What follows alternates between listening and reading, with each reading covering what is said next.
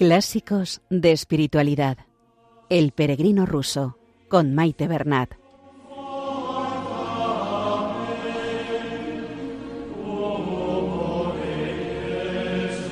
Un saludo a todos los oyentes de Radio María y bienvenidos al programa Clásicos de Espiritualidad con el peregrino ruso. Un saludo a María, nuestra Madre, que interceda por nosotros y por el mundo entero ante el Padre.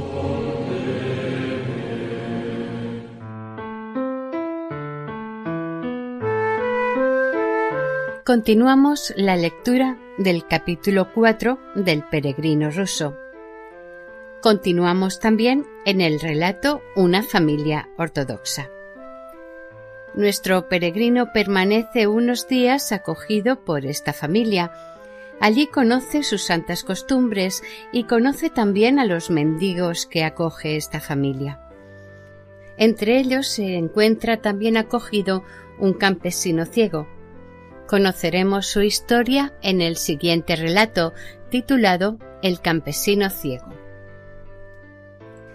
descubrimos muchas enseñanzas entremezcladas en el argumento de estos relatos. En el programa de hoy destacaremos cómo enseña a pasar de recitar una oración vocal a interiorizarla y que ésta surja del corazón.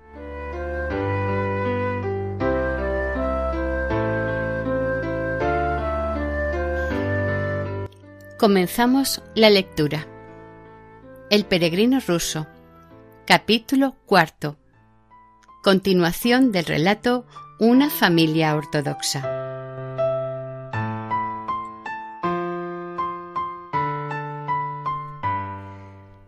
Terminados los oficios, los señores, el sacerdote, los sirvientes y los mendigos se sentaron todos juntos a la mesa.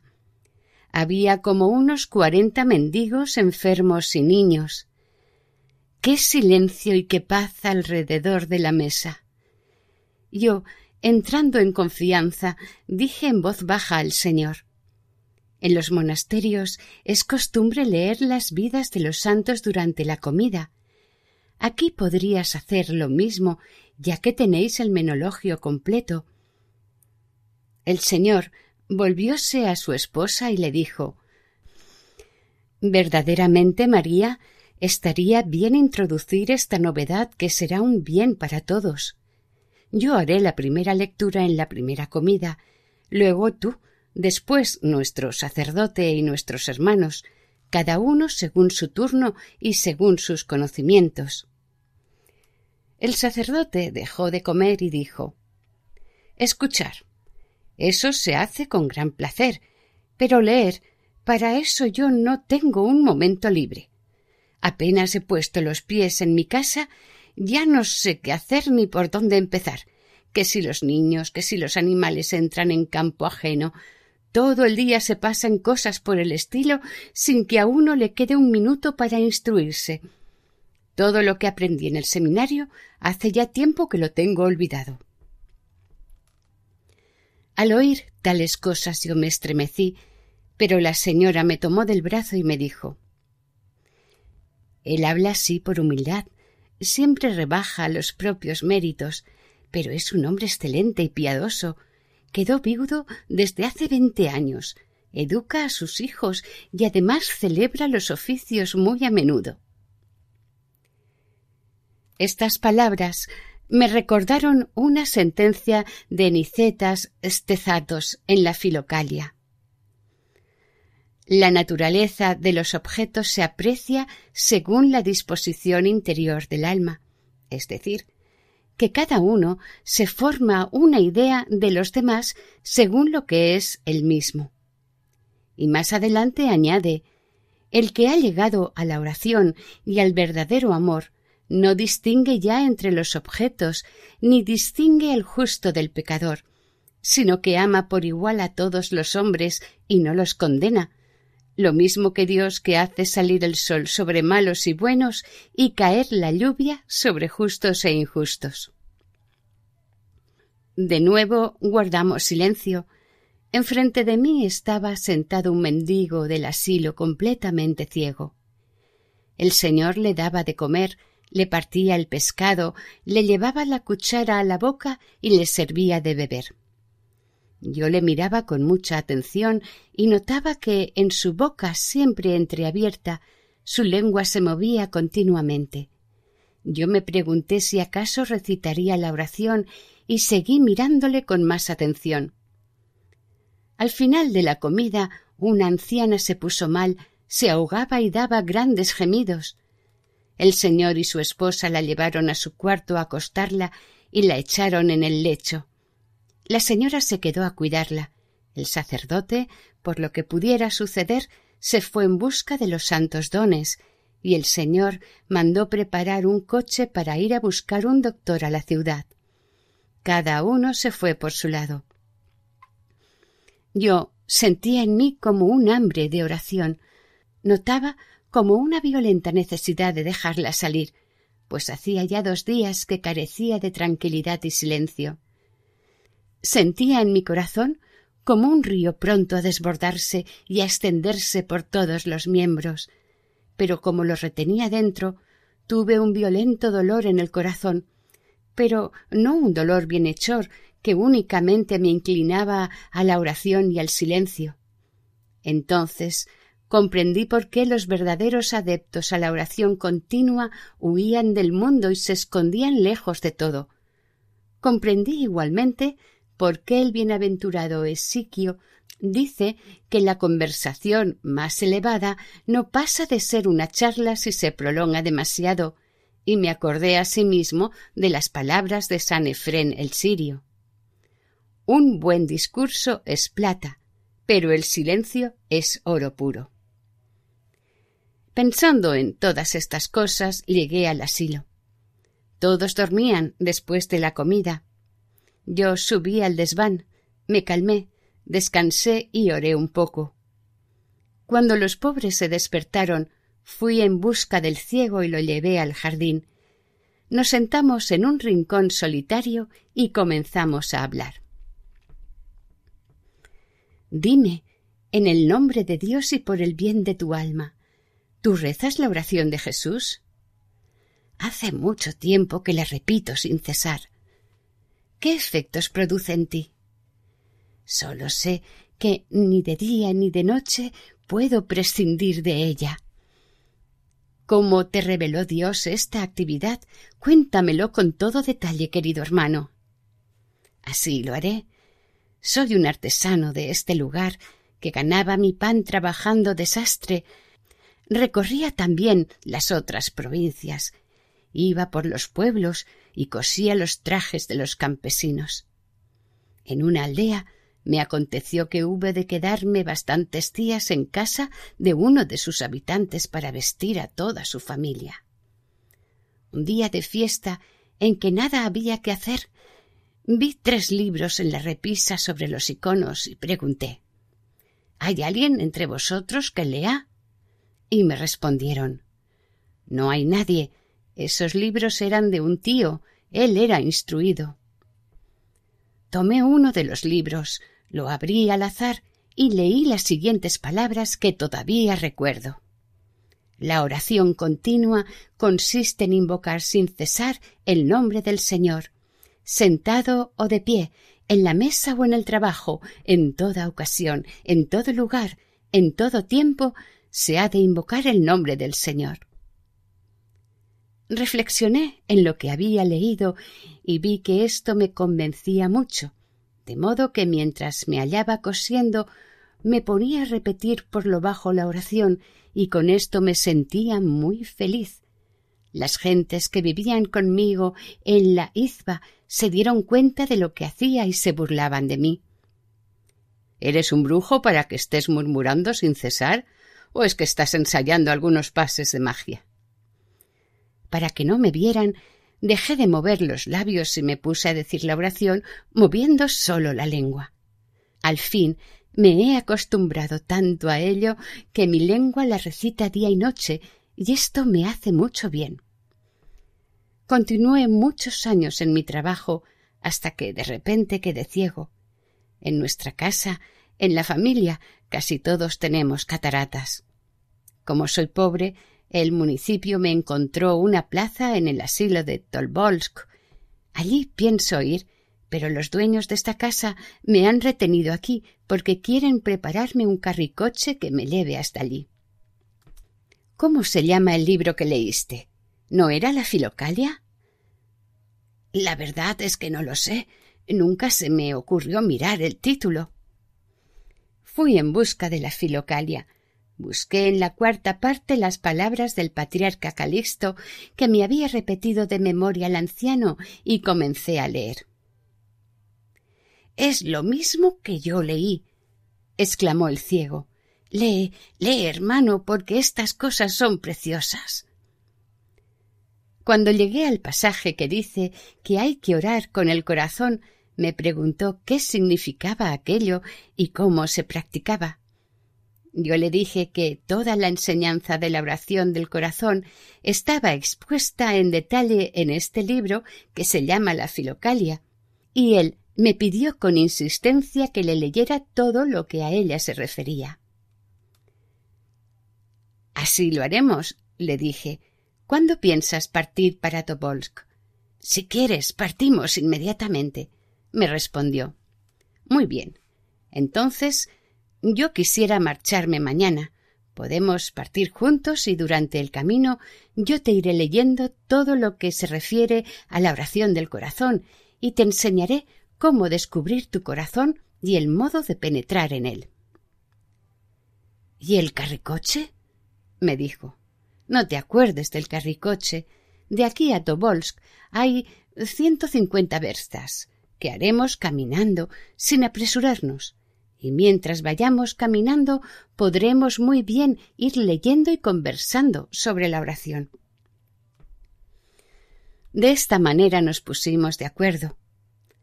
A la noche vino el Señor a llamarnos para la cena y después de ésta le declaramos nuestro propósito de marcharnos y que no teníamos necesidad del carruaje porque preferíamos ir leyendo la filocalía, a lo que respondió La filocalía me ha gustado mucho, ya he escrito la carta y preparado el dinero, y mañana, al ir a los tribunales, pienso enviarlo todo a San Petersburgo para que me envíen el libro con el primer correo. Y, según lo convenido, al día siguiente por la mañana nos pusimos en marcha, después de haber dado rendidas gracias a nuestros bienhechores por su gran caridad y mansedumbre. Los dos nos acompañaron una versta y nos dijimos adiós.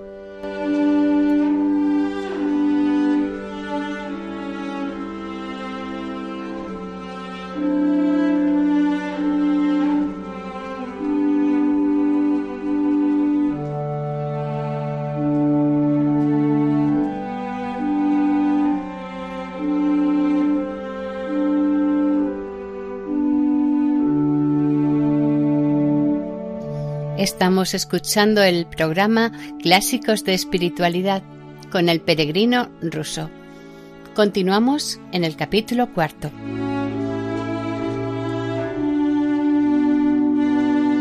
Relato El campesino ciego. Caminábamos despacito con el ciego. Solo hacíamos de diez a quince verstas por día y el resto del tiempo lo pasábamos sentados en lugares solitarios y leíamos la filocalia. Le leí todo lo que tiene relación con la oración del corazón, siguiendo el orden indicado por mi estares, es decir, comenzando por los libros de Nicéforo el monje, de Gregorio el sinaíta, etc. Qué atención y qué fervor ponía en escuchar estas cosas cómo le emocionaban y le llenaban de felicidad. Enseguida comenzó a hacerme tales preguntas sobre la oración que mi espíritu no encontraba ciencia suficiente para resolvérselas.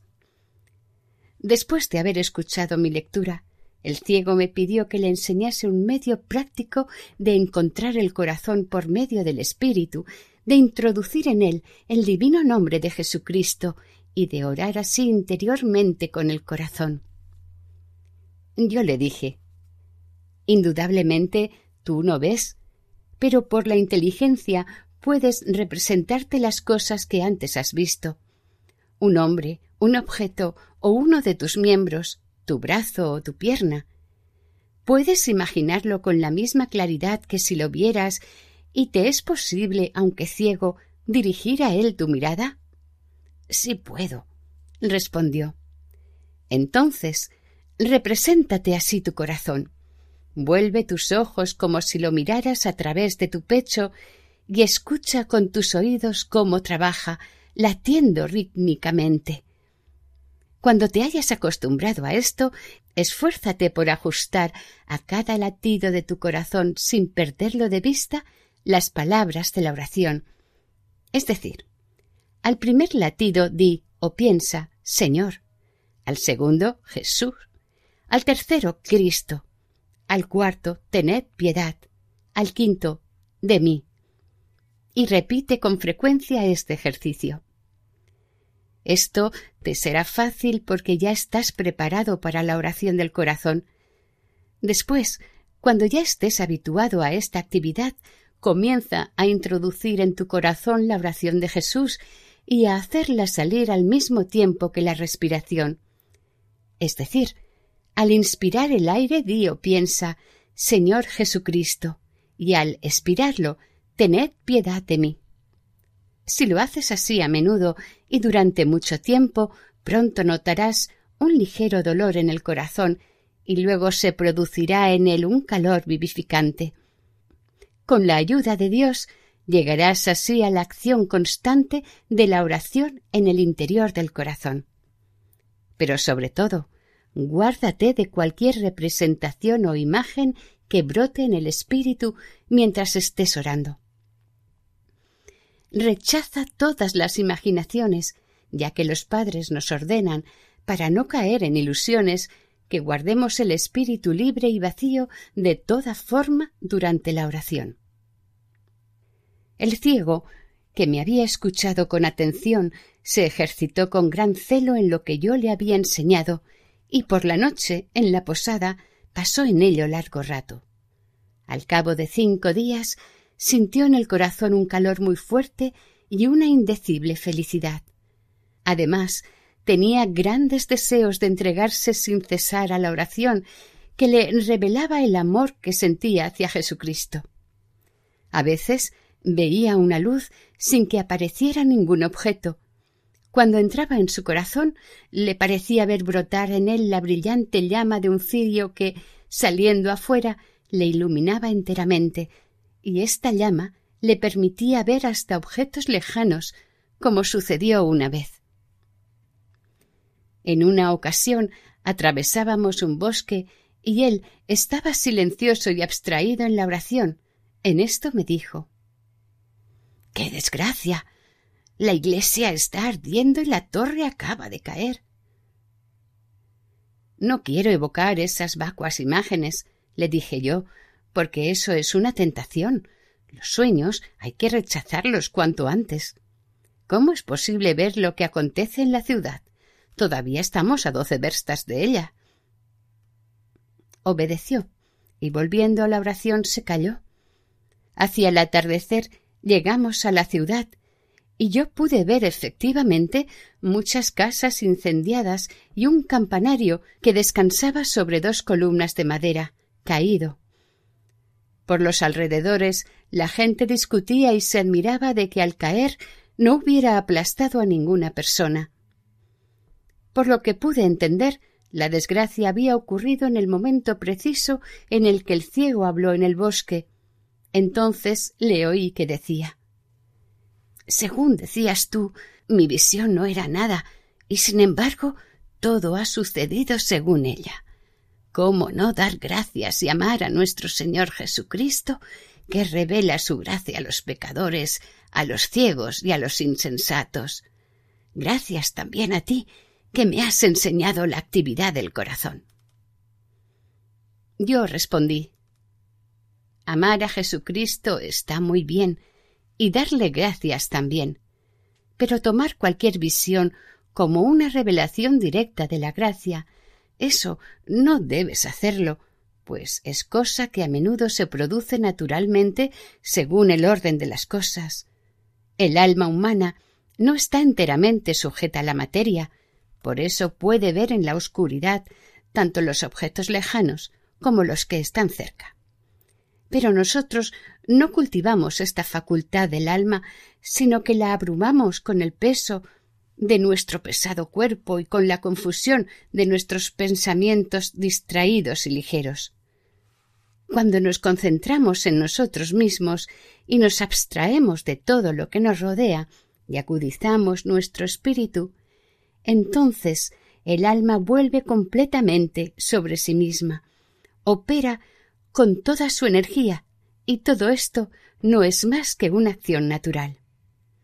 Mi difunto Stares me decía que no solamente los hombres de oración, sino ciertos enfermos o algunas personas especialmente dotadas, al encontrarse en un cuarto oscuro, ven la luz que se desprende de los objetos, notan la presencia de sus dobles y penetran los pensamientos de los demás.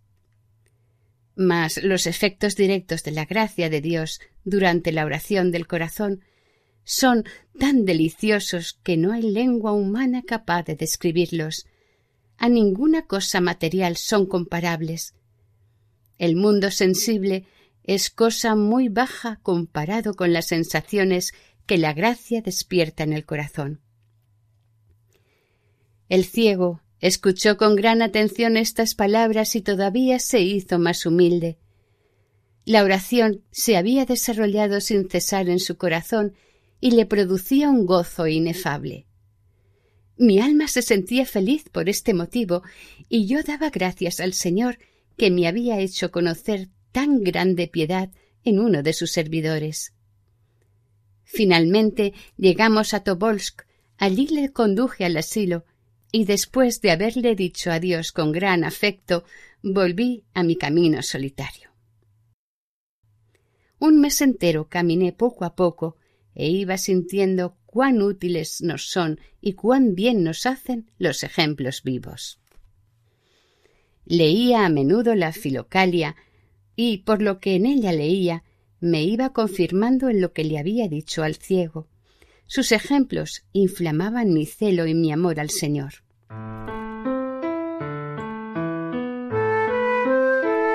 Y hasta aquí el programa de hoy. Continuaremos, si Dios quiere, la semana que viene.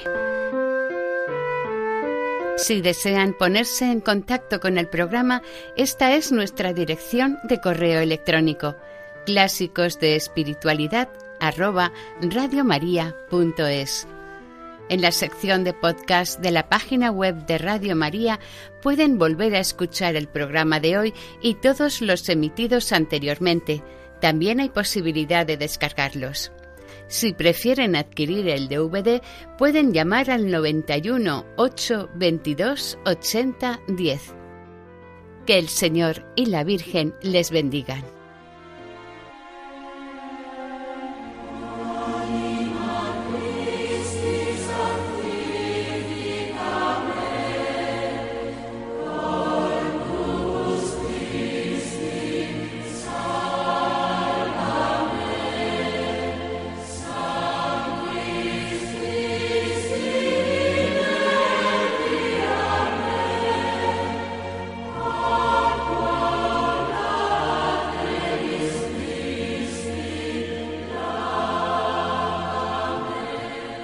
Han escuchado en Radio María Clásicos de Espiritualidad, El Peregrino Ruso, con Maite Bernat.